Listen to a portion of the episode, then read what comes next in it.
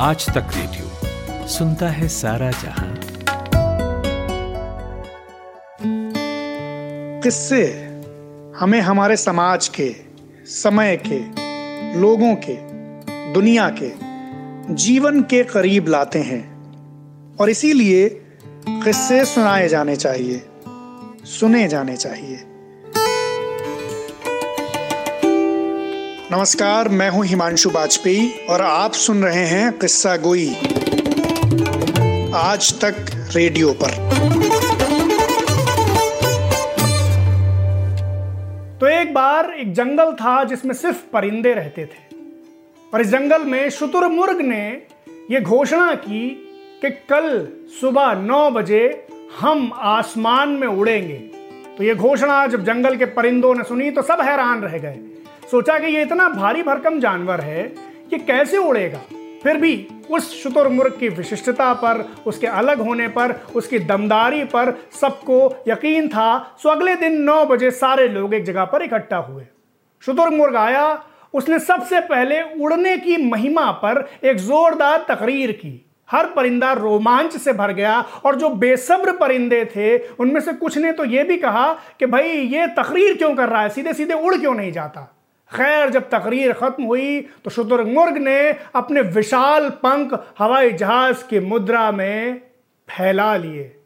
ऐसा देखते ही सारे परिंदे शुतुरमुर्ग जिंदाबाद जिंदाबाद के नारे लगाने लगे और कुछ लोगों ने तो यह भी सोचा कि यह परिंदा आज ज़िंदगी में पहली बार उड़ने जा रहा है। ऐसा माहौल बना है। कहीं ऐसा ना हो कि ये पहली बार जो उड़े तो इसे उड़ना इतना पसंद आए कि ये इस जंगल में वापस ही ना लौटे।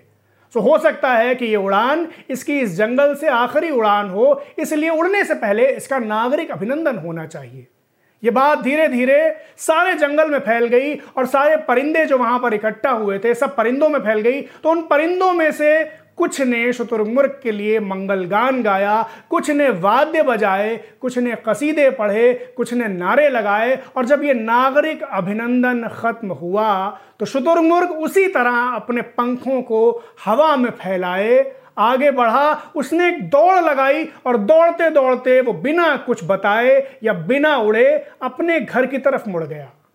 ये तमाशा जब शुतुरमुर्ग की पत्नी ने देखा तो रास्ते में उससे मिलकर पूछा कि, हे प्रभु, आपने ये कैसा ड्रामा दिखाया?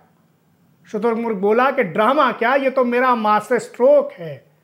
पत्नी ने पूछा, कैसा मास्टर स्ट्रोक? आपने इतनी बड़ी बड़ी बातें की, तकरीर की, घोषणा की, और फिर बिना उड़े ही सीधा बैक टू पेवेलियन? शुतुरमुर्ग बोला कि, भाई, मैं तो उड़ जाता, लेकिन तुमने देखा नहीं कि कैसे मेरे उड़ने की खबर सुनकर जंगल के सब परिंदे उदास हो गए, वो मेरे वियोग में परेशान हो गए। उन्हें डर लग रहा था, आशंका सता रही थी कि पता नहीं मैं जंगल में वापस लौटूँगा या नहीं। तो मुझे लगा कि ये परिंदे मेरा वियोग नहीं झेल पाएँगे और मैंने इनकी उदासी को दूर करने के लिए इनके हित में न उड़ने का फैसला किया। मगर पत्नी ने टू द पॉइंट रहते हुए फिर से पूछा कि प्रभु ये बताएँ, जब आप जानते हैं कि कुदरती तौर पर आप उड़ने में सक्षम ही नहीं हैं तो आपने ये हवाई घोषणा क्यों की? क्यों मूर्ख बनाया लोगों को?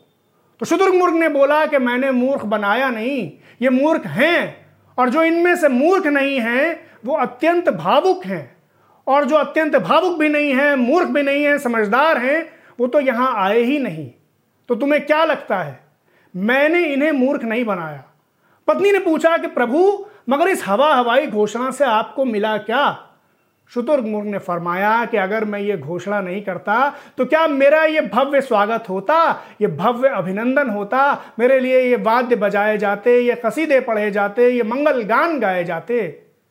पत्नी ने कहा, प्रभु, मगर आपका तो बहुत मज़ाक बना होगा, क्योंकि आपने इतना माहौल बनाया और उसके बाद आप उड़े ही नहीं। शुतुर्मुर्ग ने फरमाया कि मेरा मज़ाक बिल्कुल नहीं बना होगा।